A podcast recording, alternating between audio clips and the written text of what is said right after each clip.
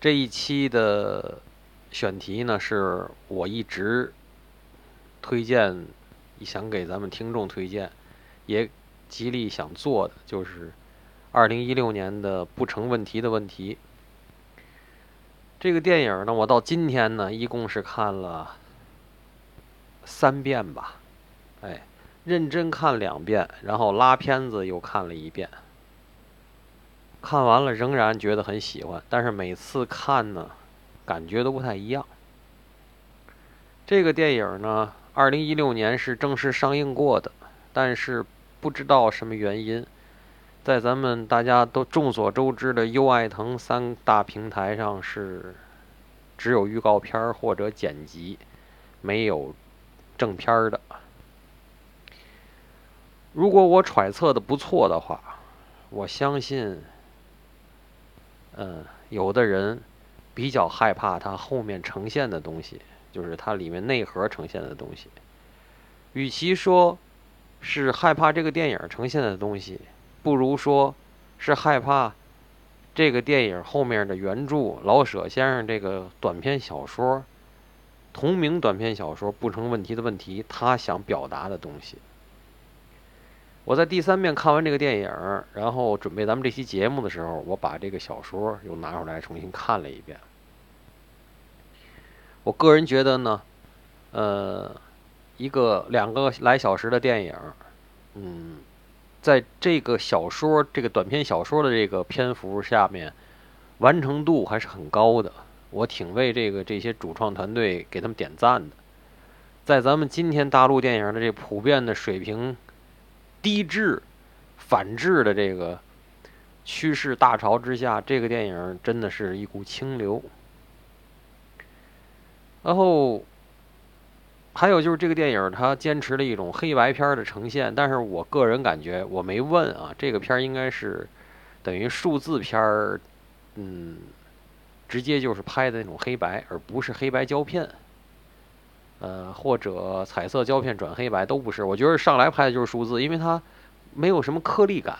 那种电影的黑白片它有颗粒感，这个数字的黑白片儿我就没有感觉到颗粒感，所以我不知道我说的对不对。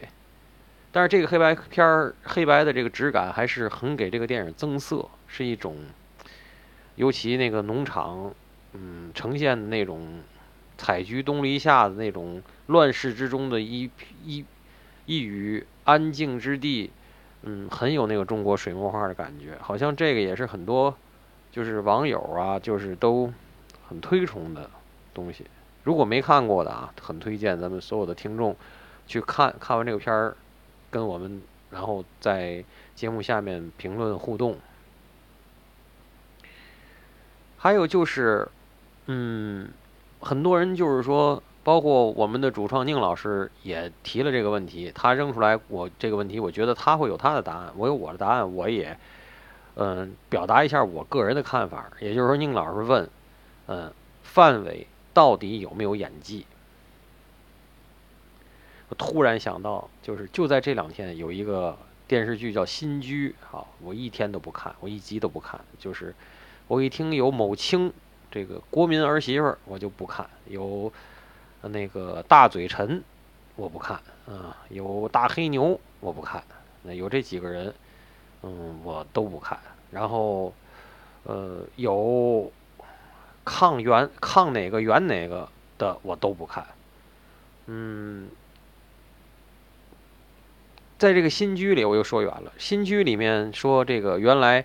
被惊为天人、演技之神的这个张颂文，在这个剧里很油腻。他一直，然后我看这个新闻，昨天开始就是开始有这么多风评，我就觉得，我说这个他油腻不是一直这样吗？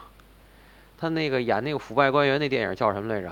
是，反正就是去年还是前年的那个，我就一直觉得他非常油腻啊，而且他自己觉得他自己演的特别好。但其实呢，他是因为爱奇艺那个悬疑剧场吧，然后出来，然后说什么他一个月就一万块钱是怎么着的，一年就挣了一万块钱，几怎么着，反正挺惨的，什么这那，现在不也行了吗？但是就是对比他的演技，还有对比我想提几个人，比如说说演技这件事儿，我想想提几个人，比如说张颂文，你觉得会演戏吗？孙红雷会演戏吗？陈道明会演戏吗？王志文会演戏吗？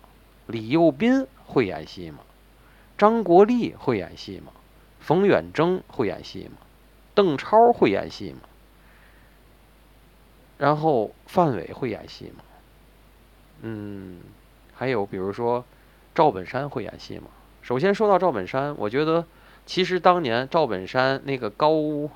高秀敏吧，然后赵玉荣，他们范伟，他们几个人卖拐嘛，就是是这个小品出来的，不能，嗯，这几个人说句实在话，都是因为赵本山。赵本山做人怎样，他的新闻怎样，咱们在这个节目里不涉及。但是我想一直想推的就是赵本山的那个《落叶归根》的那个电影。我很讨厌小品的这个这个形式，这个文艺形式。呃，我也很讨厌每年大年三十晚上的那一出活爆剧，我是抵制，我是不看的。我父母在的时候我也不看，我父母不在我就更不看。嗯，我不要让他们侮辱我的智商，知道吗？所以我也不要让他们，我宁可错过那些每年的那个热点。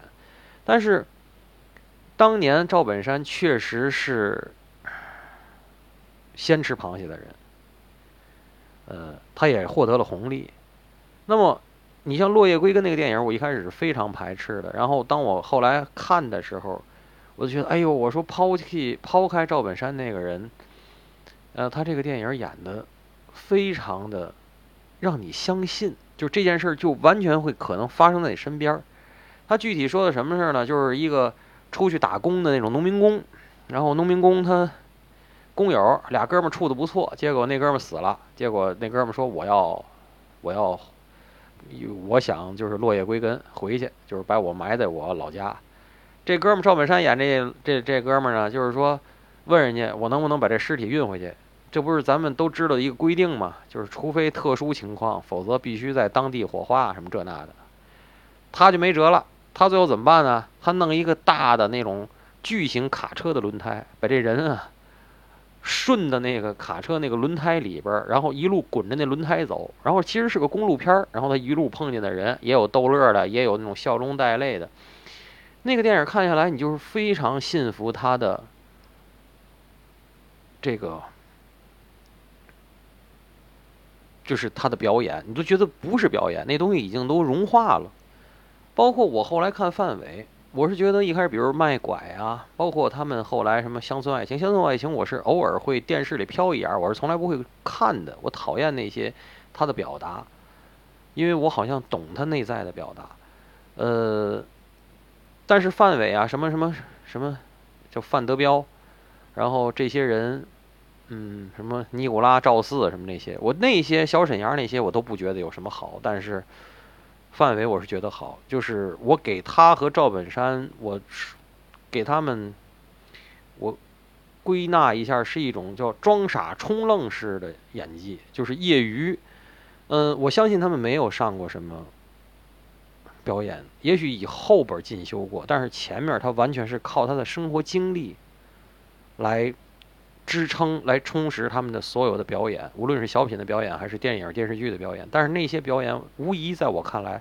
是成功的，而剩下那些人，我想说的是，大伙儿都在说《亮剑》好，你觉得《亮剑》李幼斌演的好吗？是那个人物比较感动，还是李幼斌演的好？第二，就在今天的文艺环境里，《亮剑》那种剧还能拍吗？再拍出来是他当年呈现出来那样吗？还有《亮剑》有下半本，有多少人知道？那下半本谁谁敢拍出来？或者说能拍出来吗？这些都是问题。所以我认为李幼斌没有演技。李幼斌尤其现在变面目非常可憎，就没事耸着个鼻子，然后那个大深深的法令纹，然后耸着那一个老不够揍的样子。那陈道明呢？陈道明是当年《天津人》里边《天津人艺》专门演跛脚的，对吧？我又该说了，那个我很了解他，因为 认识，然后演《围城》和《末代皇帝》起家，然后再娶了那位。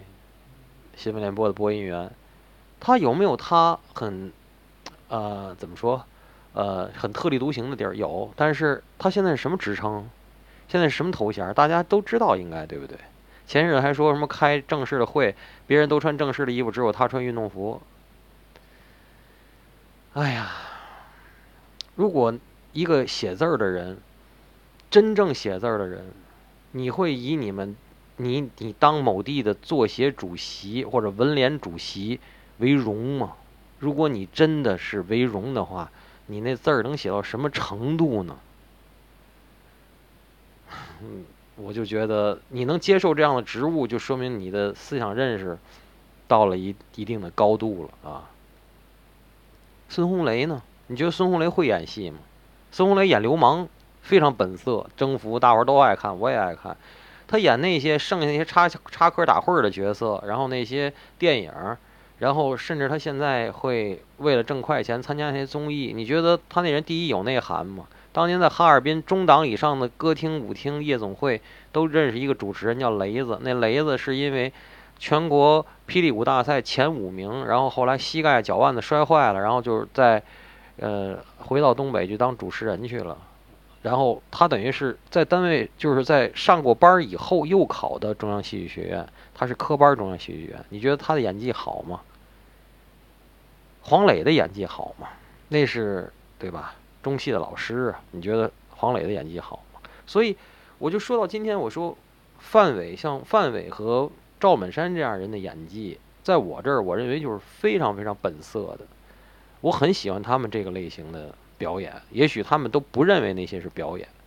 还有就是现在不出来的，我说演小五那个人叫王宏伟，那个人当年是贾樟柯他们学剧作的大专班的同学。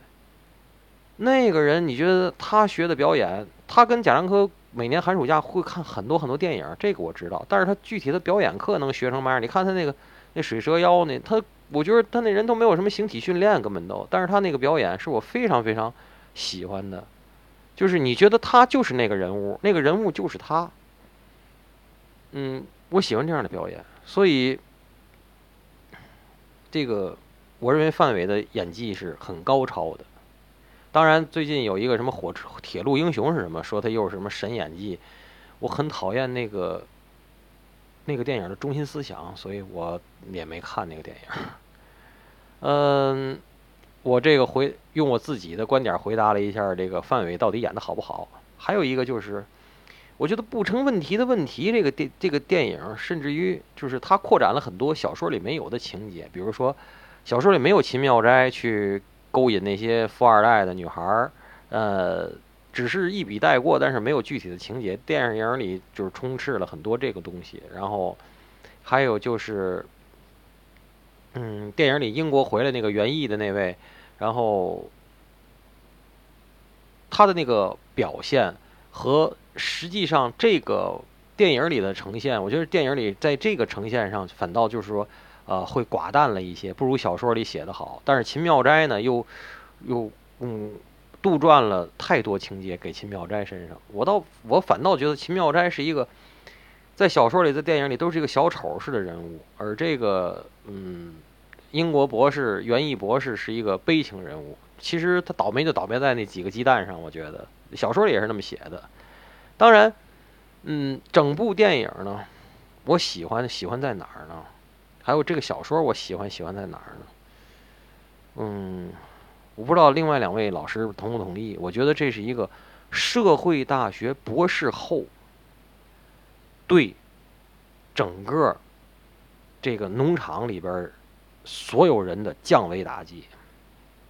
所以就是咱们我用了一个很现代的这些词儿来说了一个咱们那个故事，大伙儿看是不是？比如说。你看这个丁务员，这个丁主任，他的接人待物，他的情商，他那个眼力劲儿，他那个见人说人话，见鬼说鬼话，他都不是见鬼说鬼话了，他是见四川人要说两句四川话，然后见沾喝过洋墨水的他还要来句 good，他是他是就是他要迅速的和你拉近距离，然后他在他清楚的。下，比如说你下棋，你只看到了眼前的一步，他清楚的看到了三步，或者五步，或者十步，但是他假装他连眼前的一步都没看见，这就是这标准的是一个降维打击。这个东西，情商的降维打击，真的情商和这种接人待物和社会经验的降维打击，不是念书的事儿。而且也别说就是念书多了就愚，我也见过念书多了那种技术官僚，情商也特别高，然后也杀人于无形。呃，我也见过那种没念过书的，然后非常傻、非常木讷，到老都不行的。我也就是说，所以这种排列组合，不见得就是念书就念愚了，不念书的就精就灵，也不见得不念书的有可能也不行，有可能念书的完了还特别精、特别灵。这个东西都是个体差异是非常大的。还有一个就是，第一，这个电影的我觉得数字片的黑白，呃，在这电影里是增色的。第二，就是包括我们前些日子说的这个扬名立万，还有以前聊过这个余德水什么这些东西，就是咱们这十几年来大陆电影里有一个方向，就是无论是喜剧片还是剧情片，有一种就是舞台感。第一，这种舞台感呢，很多是因为它的本子或者它的底儿是话剧的底儿。还有一个呢，就是好多时候咱们这种脑袋上的紧箍咒越来越严的情况下，老要假托一个民国的时代或者比民族国更早的时代，那样就可以骂，嗯，对吧？这个各种可以可以各种骂了。但是现在不能各种骂。那么那些时候，很多时候就会体现的，比如说有很多那种年代感啊、黑白的呀，然后这些话剧的舞台感。这个舞台感在这个不成问题问题这个电影里面也有。就是也会让人清楚的感觉到，但是并不生硬，我感觉并不生硬。但是在《扬名立万》里，什么那些就是非常生硬。嗯，这个电影我总体来讲，在二零一六年那个作品序列里，我是能五分满分，我至少是能给四分的。还有一个问题就是，就是电影里就是它体现的这个这个丁务员呢是。一个有野心的，而且是到哪儿去他都留有后招的人。而其实小说里我看下来呢，其实丁务员比电影里的要略显简单。就是说他是比较，比如说我，呃，贪污也好，或者说我让你们，然后晚上赢你们这些民工的钱也好，然后这些我有点小富即安的意识。但是电影里表现的丁务员要更阴险一些，就是说，呃，会人会更坏一些，但是。不够复杂。小说里的呢，那个人虽然寥寥几笔，但是那个人的那个复杂感、那个多样性、那个多面性会更多。所以，第一，我推荐大家去看这个电影；第二，可以花不到一个小时，把那个很短，把那个短篇小说找来看看，非常非常好看的一个一部老舍的短篇小说，好吗？关于这个电影，我就说到这儿。啊，先说这个导演梅峰。嗯，他之前是给娄烨做编剧的，嗯，有春风沉醉的夜晚，对吧？还有那个颐和园，啊，有这几个符号呢，你就能明白，像这些导演呢，平时想的，对吧，都是什么问题？所以呢，他也不会老老实实的跟你在这讲一个职场的事儿。还有这个殷桃这个演员啊，他是重庆的，所以大家也能知道重庆发生过什么故事。当然，电影里说的这个事儿是发生在重庆的，所以用他也是应该。但是他身上还有另外一个身份，不管是传言还是什么，对吧？都跟那个有关系。所以我们现在说。影射这件事儿啊，就是他表面上他给你讲了一个故事，然后你把人物和故事稍微提炼一下，你会发现它跟另外一件事儿是一模一样。或者你再提炼一下，它是这一类故事的一个模型。所以这个。东西比单纯骂街，我觉得更有意义。影片呢，从开始到结尾，啊，剧中人就一直在问一个问题，就是树华农场为什么不赚钱？那这个问题可以换成另外一个问题，就是大家真的关心农场赚不赚钱？嗯，农场主是那两个幕后资本家，农场就是人家的，对吧？吃你的，喝你的，拿你的，都是很正常。再说，人资本家也不只是这一家产业，可选择的余地就很多。所以说，他们关心农场赚钱嘛？工人们应该是也没有什么太大的追求，钻研点小漏洞，是吧？足吃足喝了。中层管理呢，像丁主任这些个。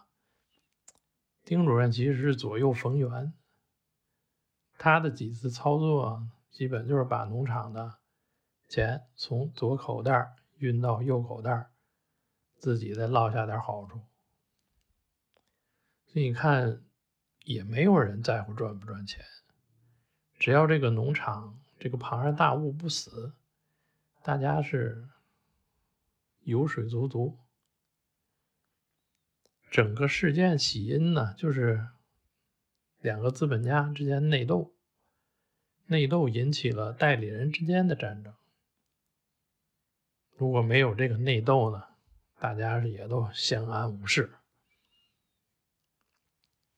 丁主任最后跟那个上海来的富二代说：“你看我们这个农场，物产丰富，人杰地灵。”所以就差说地大物博了，你就能明白这个农场代指的是什么。尤大兴可能是希望农场盈利，更准确的说呢，他是想通过农场来实现他的理想抱负。但是农场里的人的劣根性限制了他的发挥。是改革派、理想派，对吧？还有他妻子这个角色，你会发现这些个共性，就是伟光正的人物，往往出事儿都出在这媳妇身上。这个秦妙斋就有意思了，嗯，他是一大批人物的代表，流氓艺术家，但他身上的标签就太多了。或者是你对应的人，一个个往里带的人就太多了，没法展开讲讲了。文人艺术家呢，就是宣传的重要力量，他们没有真正的实力，只是在实权人物下面给人家当枪使。当然，实权人物也需要这么一个人，才能搞事情。电影呢就是这么回事儿，故事啊很简单，它是属于那种不容易看的，是带引号的不好看，节奏很慢，也没有剧烈的冲突。你只要只是看这个影片的细节，然后现在说到这个电影的质感呢，它这个黑白画面啊，我就不喜欢，确实是。不讲究，它这个层次感也不强烈。黑的话，一一一层一层黑，没有任何的层次。还有，你能看出这个电影是想营造一种舞台剧的感觉，摄影全都是那个中景镜头，没有给过任何特写。他也没有想让你对某个角色产生共情。所以表演呢，都是有点拿腔拿调。最明显的就是那两个资本家夫妇，其次是那个樱桃那角色。按照舞台剧的标准呢，这都没问题。但是放到电影里，跟范伟一对比，就出现问题了。宁老师问范伟的表演如何？好，单纯看，单看他的表演没问题。就是跟其他演员放到一起，这个问题就明显了。当然，这是导演的问题，或者是或者说是导演要求范伟没有按照舞台剧的方式表演。演技这回事儿呢，就只能说某人此时此刻在电影里的表现如何。嗯，你看奥斯卡颁奖那个最佳演员的时候的那个选段，基本上那都不是随便选的，都是整部电影里的高光时刻。这个片子里就很少有这种时刻。你看我们聊过的那个《求求你表扬我》那个电影里，范伟那个脸部的大特写，那都是考验演技的时刻。这个电影里完全没有。电影的原著呢是老舍在四十年代写的那么一本一部中篇吧，短篇小说。它是基于他那个年代对政治的一个理解完成的这么一个作品。然后你发现把它拿到我们现在这个年代，他这套预言的方式完全一模一样。完全吻合现在的我们的社会环境、政治生活，所以这种寓言能帮助我们理解现实。老舍的中篇小说《不成问题的问题》，因为疫情的原因，我们三个现在还是背靠背的录节目，各录各的。我呢，甚至也不知道另外两位主播会说什么。嗯。就我自己准备的来说，嗯，我以前提过好几次了，我是想做一个老舍的全集，嗯，不过难度确实很大。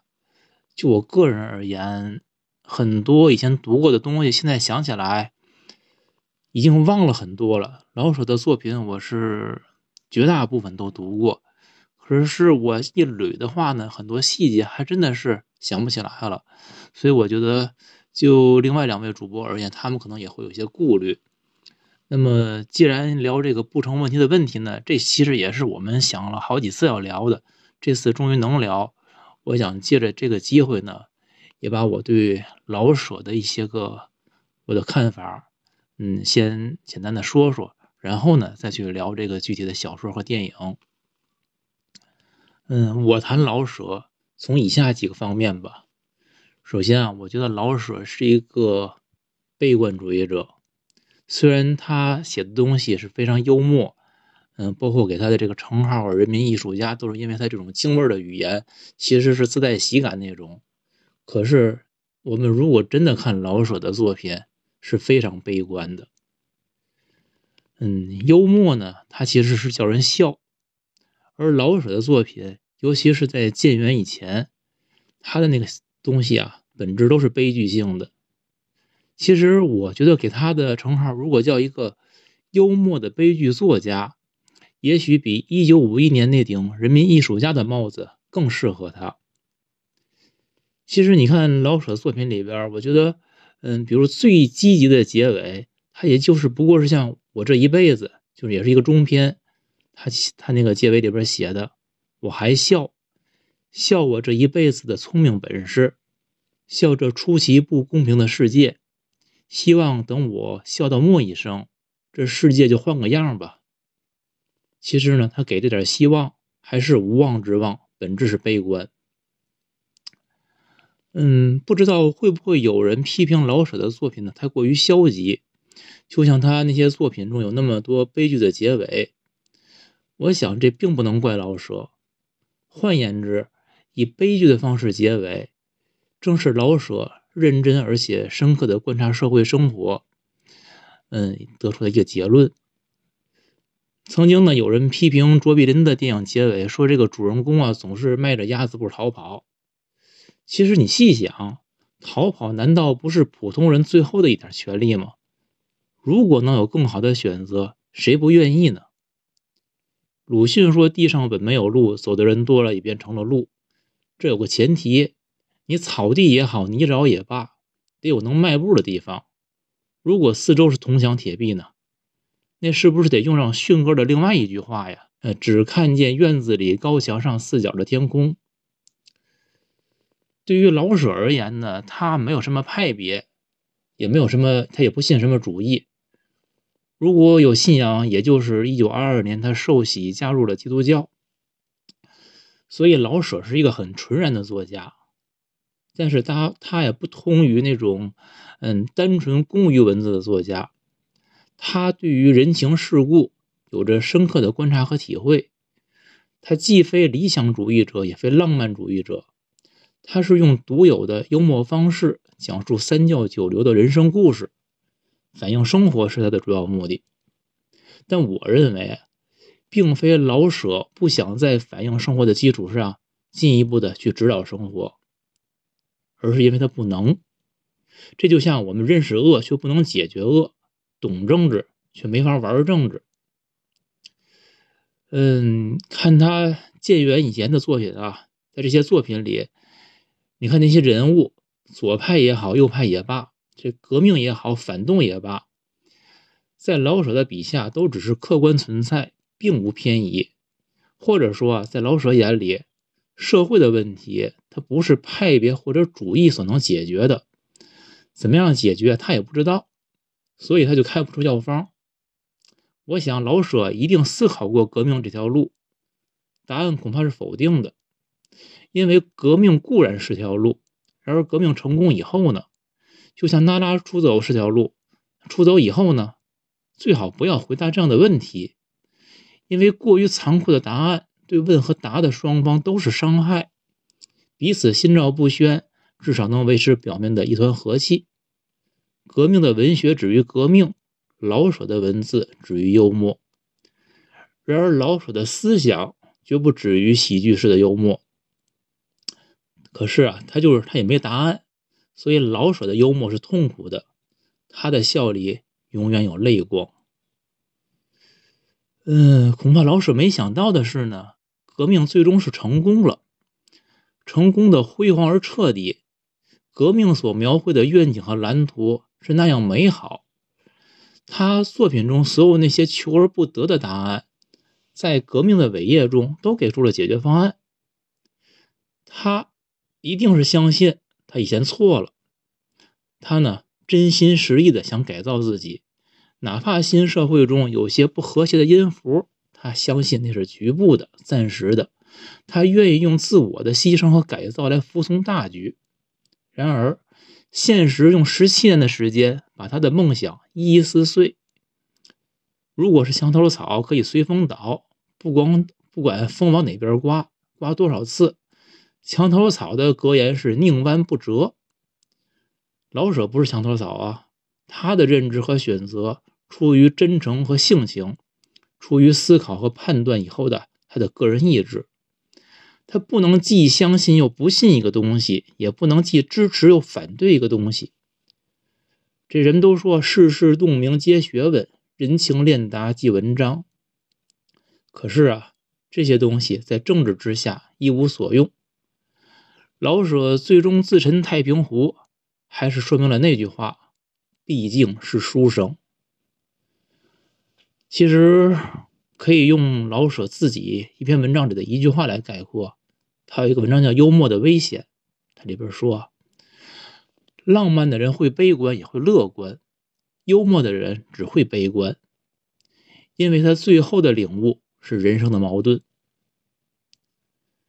嗯，这些呢是我对老舍是一个悲观主义者的一些看法。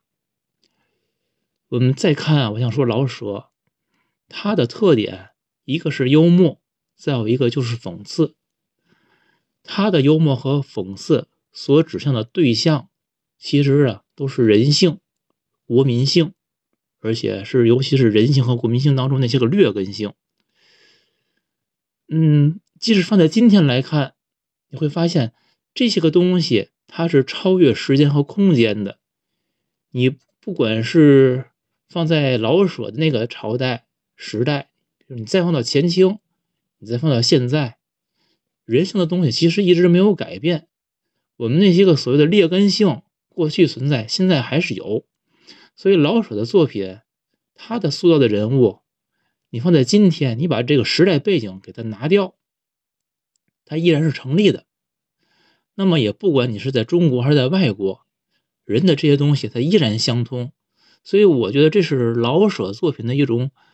永恒性的那种价值和他的力量，他写这个人物，尤其是小人物，他呢其实并不是很在意这个时代，他只不过是把人性放到了时代当中，可能在不同的时代里边，人性会被放大。我想这个也最多是，嗯，老舍作品对于时代性的一点点要求，但这其实并不是很重要。老舍呢，我一直认为他对于人的关注啊，远远超过对于时代的关注。因为呢，我在之前谈他那个悲观主义里边，我也说了，他对时代其实是非常失望，根本因为什么呢？因为他无他也无能为力，所以他只有失望，而且是止于失望。嗯，说他是人民艺术家，其实你想老舍的作品。尤其我说在建元以前的，他并不是为人民的鼓与呼，他是拿手术刀解剖人民。你说如果人民艺术家解剖人民，你说是不是也是有点一种讽刺呢？而且你看老舍的他塑造人物里边，他虽然写小人物写很多啊，但是他对于底层底层人民的那种狡狡黠狡黠的智慧。嗯，上层人士那些个虚无缥缈的可爱，他其实是一视同仁的，他并不认为谁更高尚或者谁更谁更卑鄙，他认为这都是人，他只是在呈现人，是把这个人那些个所有的表皮的东西给他扒下来，赤裸裸的呈现。他对于人的看法呢，其实对于每个人，他首先关注是生存问题，解决了生存问题以后。他才会关注这个人的社会心理和社会行为，所以我们会发现，老舍的所有重点在人上面。至于你说和人相关的会，也就是说我们所生活的时代这个背景等等，那么也就关系到，嗯，我们常提的阶级、派别、意识形态、信仰等等所有这些东西，我们会发现呢。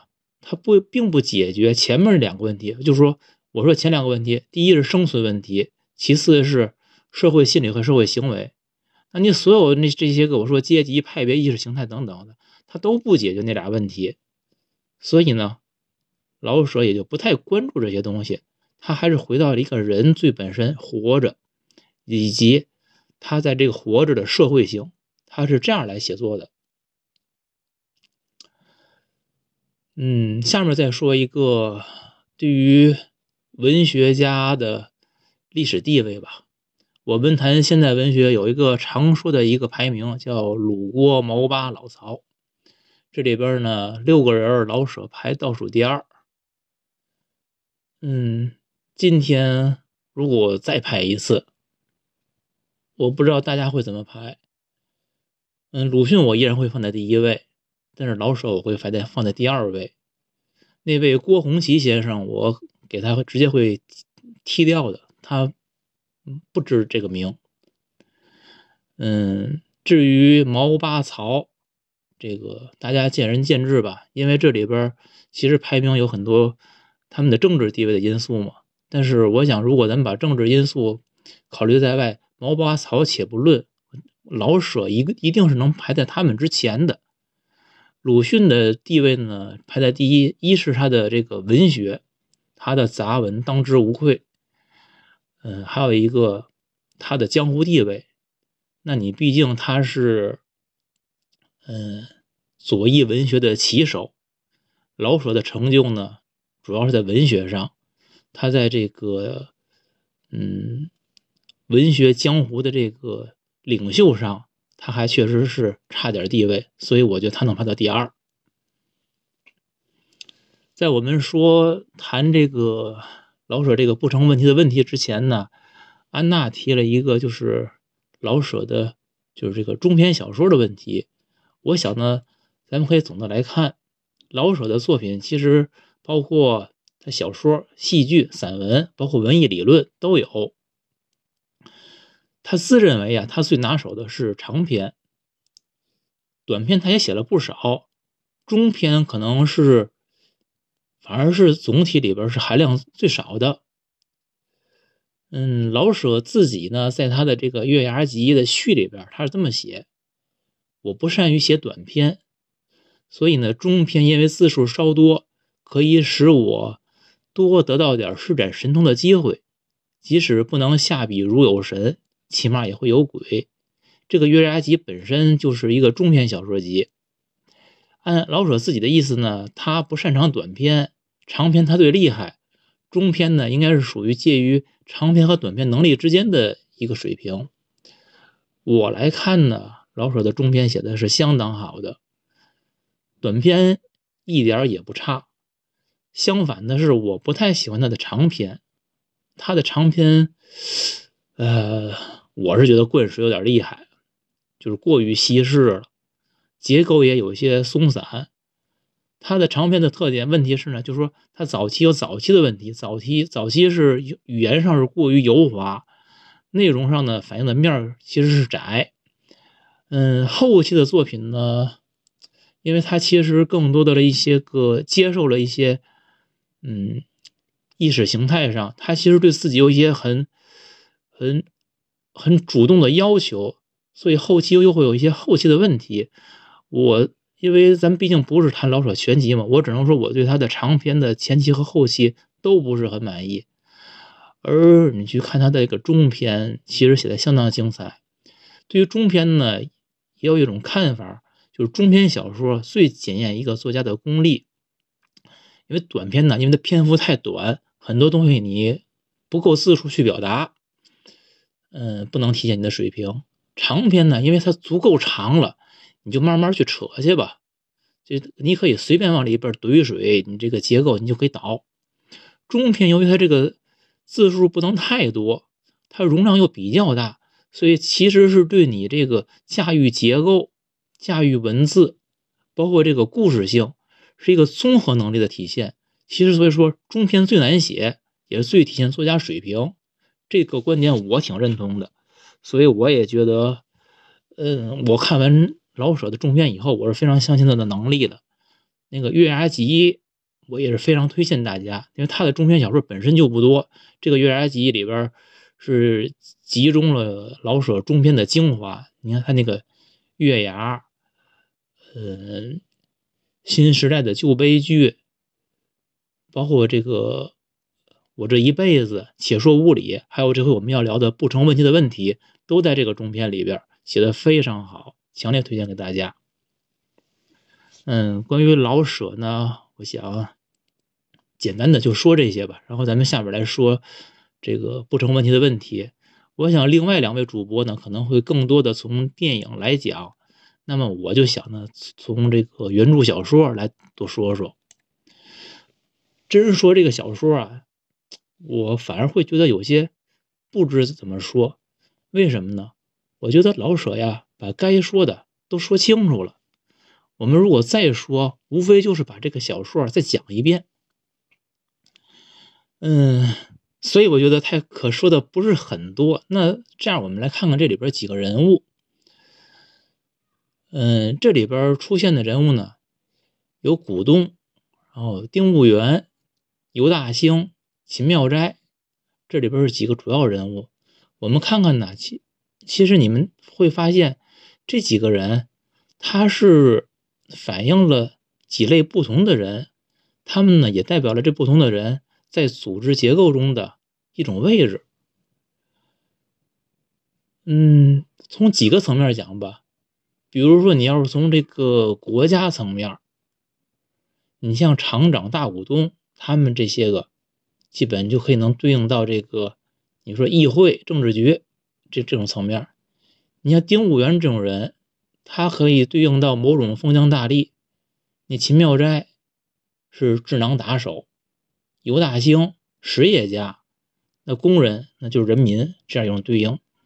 你如果放到企业层面，那你比如说像还说厂长、大股东，他就是老板，丁务元就是职业经理人。那秦妙斋就是职业经理经理人的亲信，尤大兴像专业技术人员，工人呢就是那些个线上的操作工。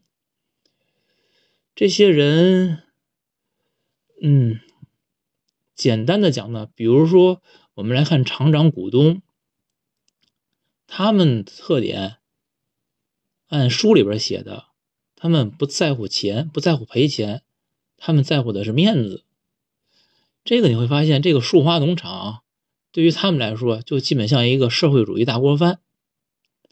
嗯，这里差一点吧，还是说这个小说，我如果用一句话来概括，我说它是讲的树花农场在嗯主任丁务员的带领下，排除异己，坚守自盗，坐吃山空的这么一个故事。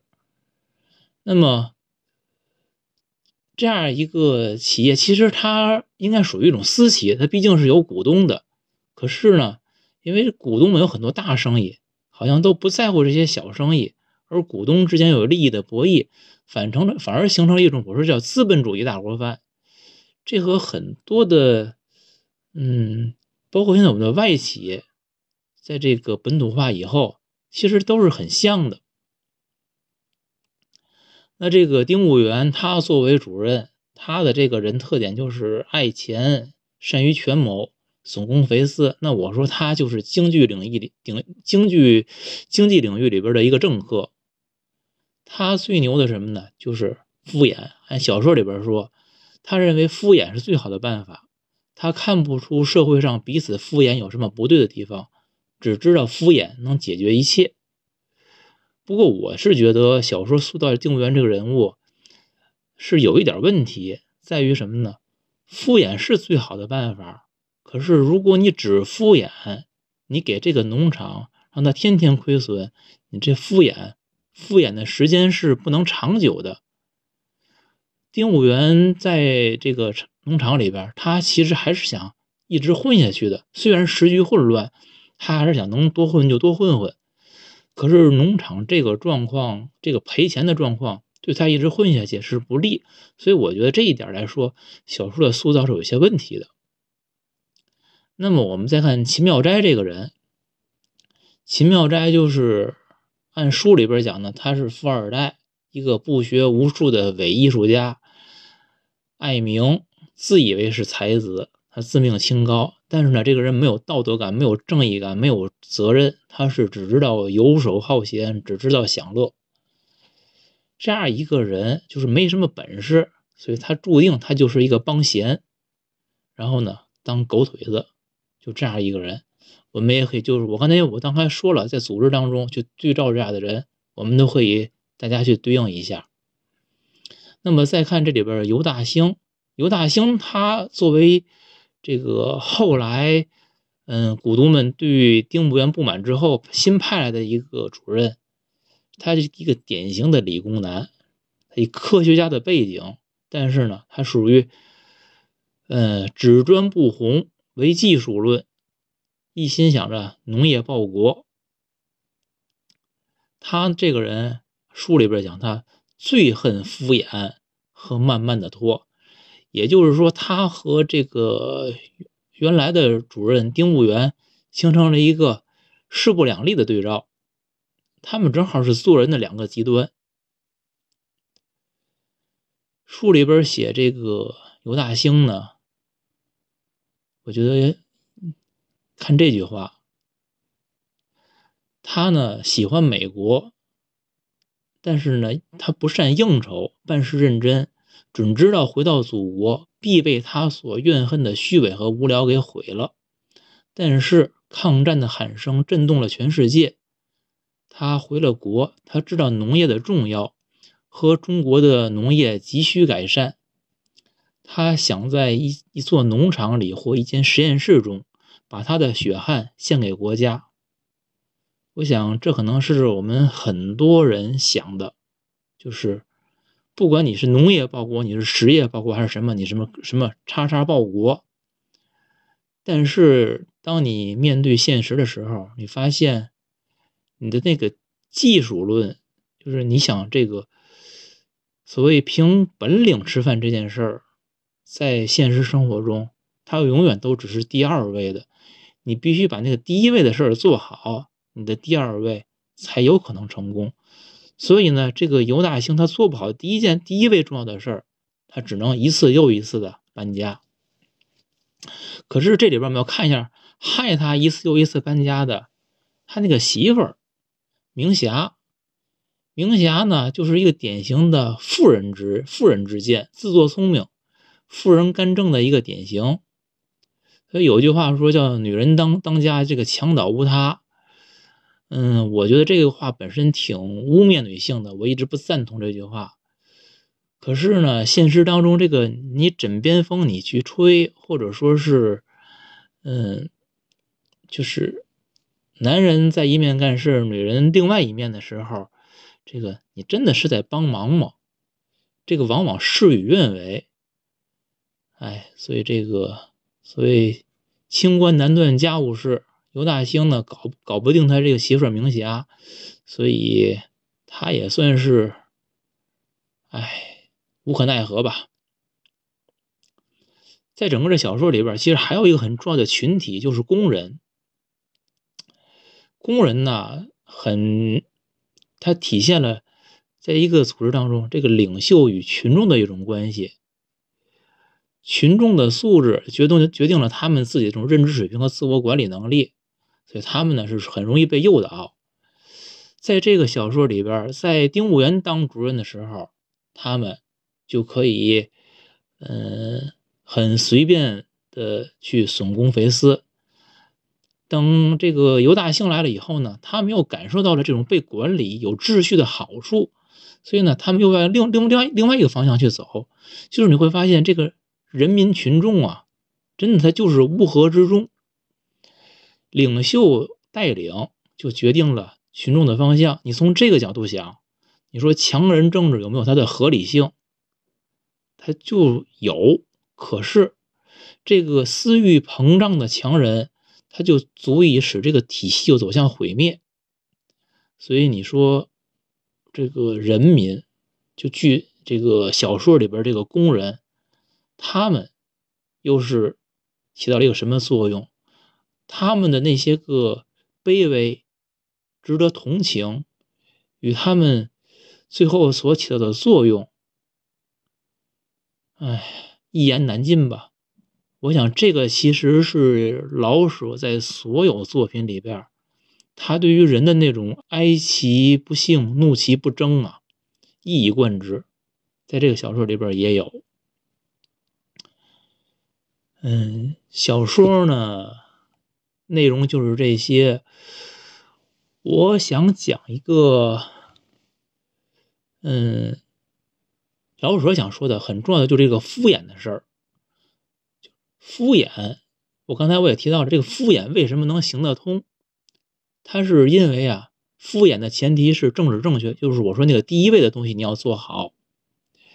可是你反过来想一件事儿，这个讲原则、讲科学、讲实干，它为什么就行不通？他是因为政治不正确，是不是？那么我们是不是得出一个结论：政治正确才是第一生产力，但这是伪生产力。所以呢，我说这句话本身，它就是政治不正确了，所以就不能再说。最后看看电影吧。电影的话呢，我的总体评价是我不太满意这个电影。它忠实于原著。就是总体上忠实，可是细节上有很多的改编。嗯，我理解导演的意思是他在是给原著在加戏，可是加戏的结果是这个剧本结构非常的松散拖沓，他兑水兑太厉害了。我曾经啊，就是之前我看完这个电影之后，我很就不不欣赏范伟在这个剧里边表演，而且我跟另外两位主，我也我也提出这个问题了，我说你们怎么看范伟在这戏里表演？我是觉得不太好。嗯，我又再看再看，后来我觉得其实范伟演的还不错，不是范伟的事儿，是剧本的剧本的事儿，可以说是一个不太好的剧本，耽误了范伟的表演。嗯，这个戏里边他的改编呢，真的有点多，而且我不知道这些改编其实有有什么意义。你完全可以按照老舍的这个原著小说去写，他肯定他改编这里边。童小姐完全是一个嗯虚构的人物，她和秦妙斋的感情戏在原著里边是一点没有的。这个戏对于想表达小说的这个主题思想有任何帮助吗？我不觉得有。至于其他的一些虚构人物呢，虚构人物就是丁主任那个仆人，还有这个李会计，把他设定了是一个童老板的亲信，这样的话就增加了这个股东之间他们的利益角逐，我觉得这倒是没问题。但嗯，但是你说像那个虚构这个，嗯，秦妙斋的那个的的那个老师啊，吴明义教授是以这个理由最后把秦妙斋给挤走了。我说觉得这些都是支线，并不那么重要。包括电影里边，童小姐帮着这个秦妙斋去安排画展等等这些东西，我觉得都与主旨无关。还有最后，我不知道为什么会安排这个丁务员，因为嗯，尤大兴把他给这个顶替之后，他去去活动，活动之后还喝醉了酒掉江里边，然后被农民救了以后呢，还认识到这个生命最重要。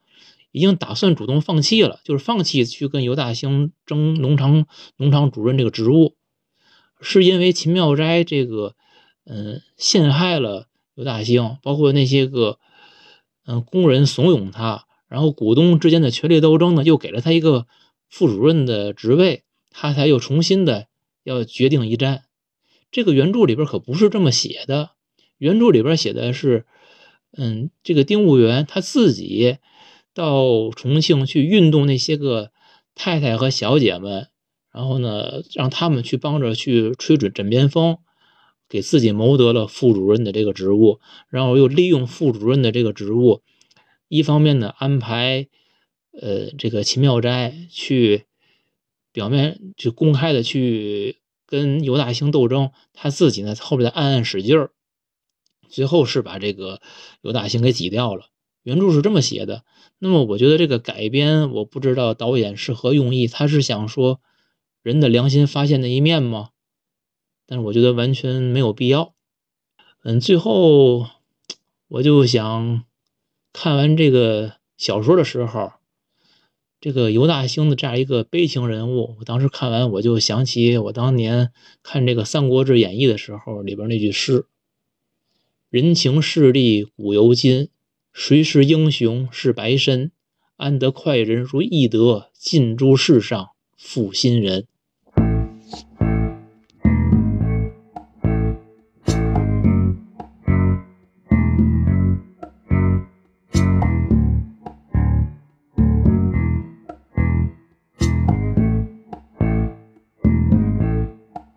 When the night has come.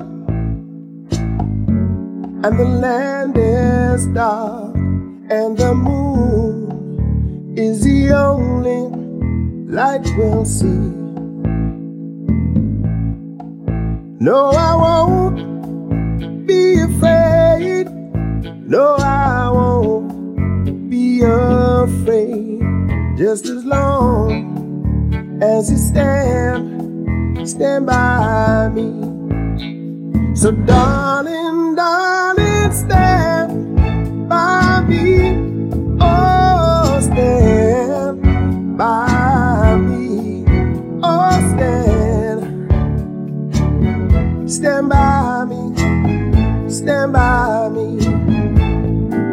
If the sky that we look upon tumble and fall, or the mountains should crumble to the sea. I won't cry, I won't cry, no, no, no, I won't shed a tear just as long as you stand by me.